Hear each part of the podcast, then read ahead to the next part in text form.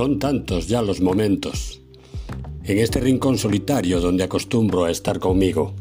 Tú, seas quien seas, que hablas y me cuentas. Dices cosas. Y después, que sigue siendo ahora, detalles, gestos, reacciones, recuerdos que son el siempre.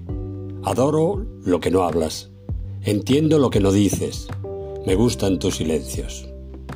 Amas en pie de guerra, loca dama, ingenua vergonzosa.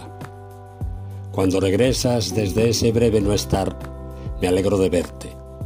Traes fábulas e historias frescas, episodios de cada día para vivir cuando vengas. Cuando estés enfrente, bésame, imagínate besándome. Dama de sueño efímero. Tú, seas quien seas.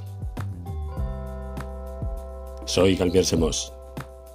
Gracias por escucharme.